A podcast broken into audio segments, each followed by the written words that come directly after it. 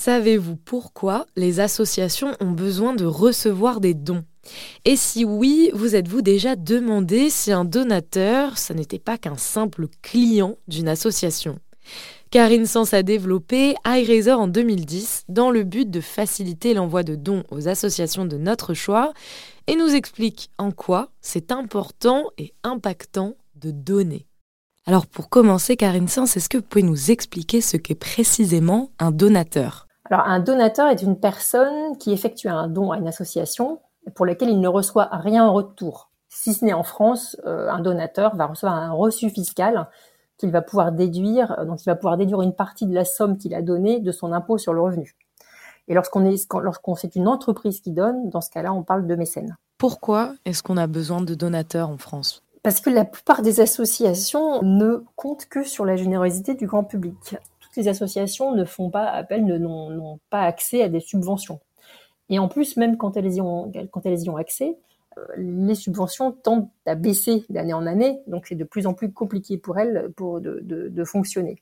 Et, euh, et, après, il y a d'autres associations qui, par choix, par indépendance, décident de ne pas donc dépendre de l'État. Donc euh, tout ça fait que sans don, eh bien, il y a énormément d'associations qui ne pourraient rien faire.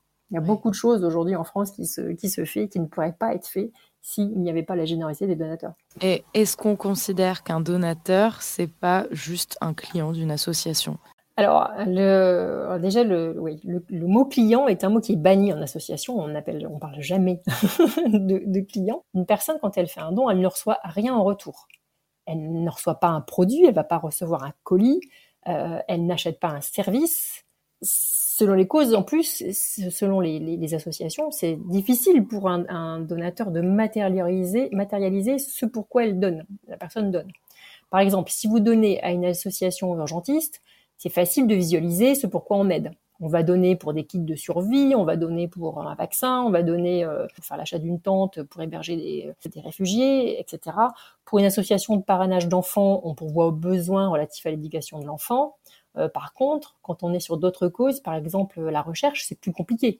On sait qu'on va soutenir un projet de recherche, par exemple Alzheimer, mais on a l'impression de donner une goutte d'eau par rapport à l'immensité des besoins de la recherche sur ce, sur ce sujet. Difficile de matérialiser.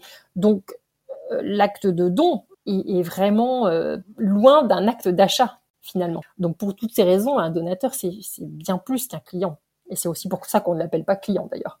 Et concernant vous, euh, iRaiser, euh, quel impact concret cela apporte et est-ce que vous avez des exemples à, nous donner? Donc nous, on va euh, pouvoir euh, augmenter le taux de conversion hein, sur la page du formulaire de dons, on va augmenter le montant des dons, on va faire baisser les coûts de l'association puisque avant, sans, les, sans nos outils, l'association devait passer par, la plupart du temps par une agence ou par un développeur pour changer une virgule sur, son, sur, ses, sur ses formulaires. ça lui donne aussi beaucoup plus d'autonomie et qui dit autonomie dit réactivité. Donc en cas d'urgence, euh, une association peut déployer un formulaire de don en juste quelques clics.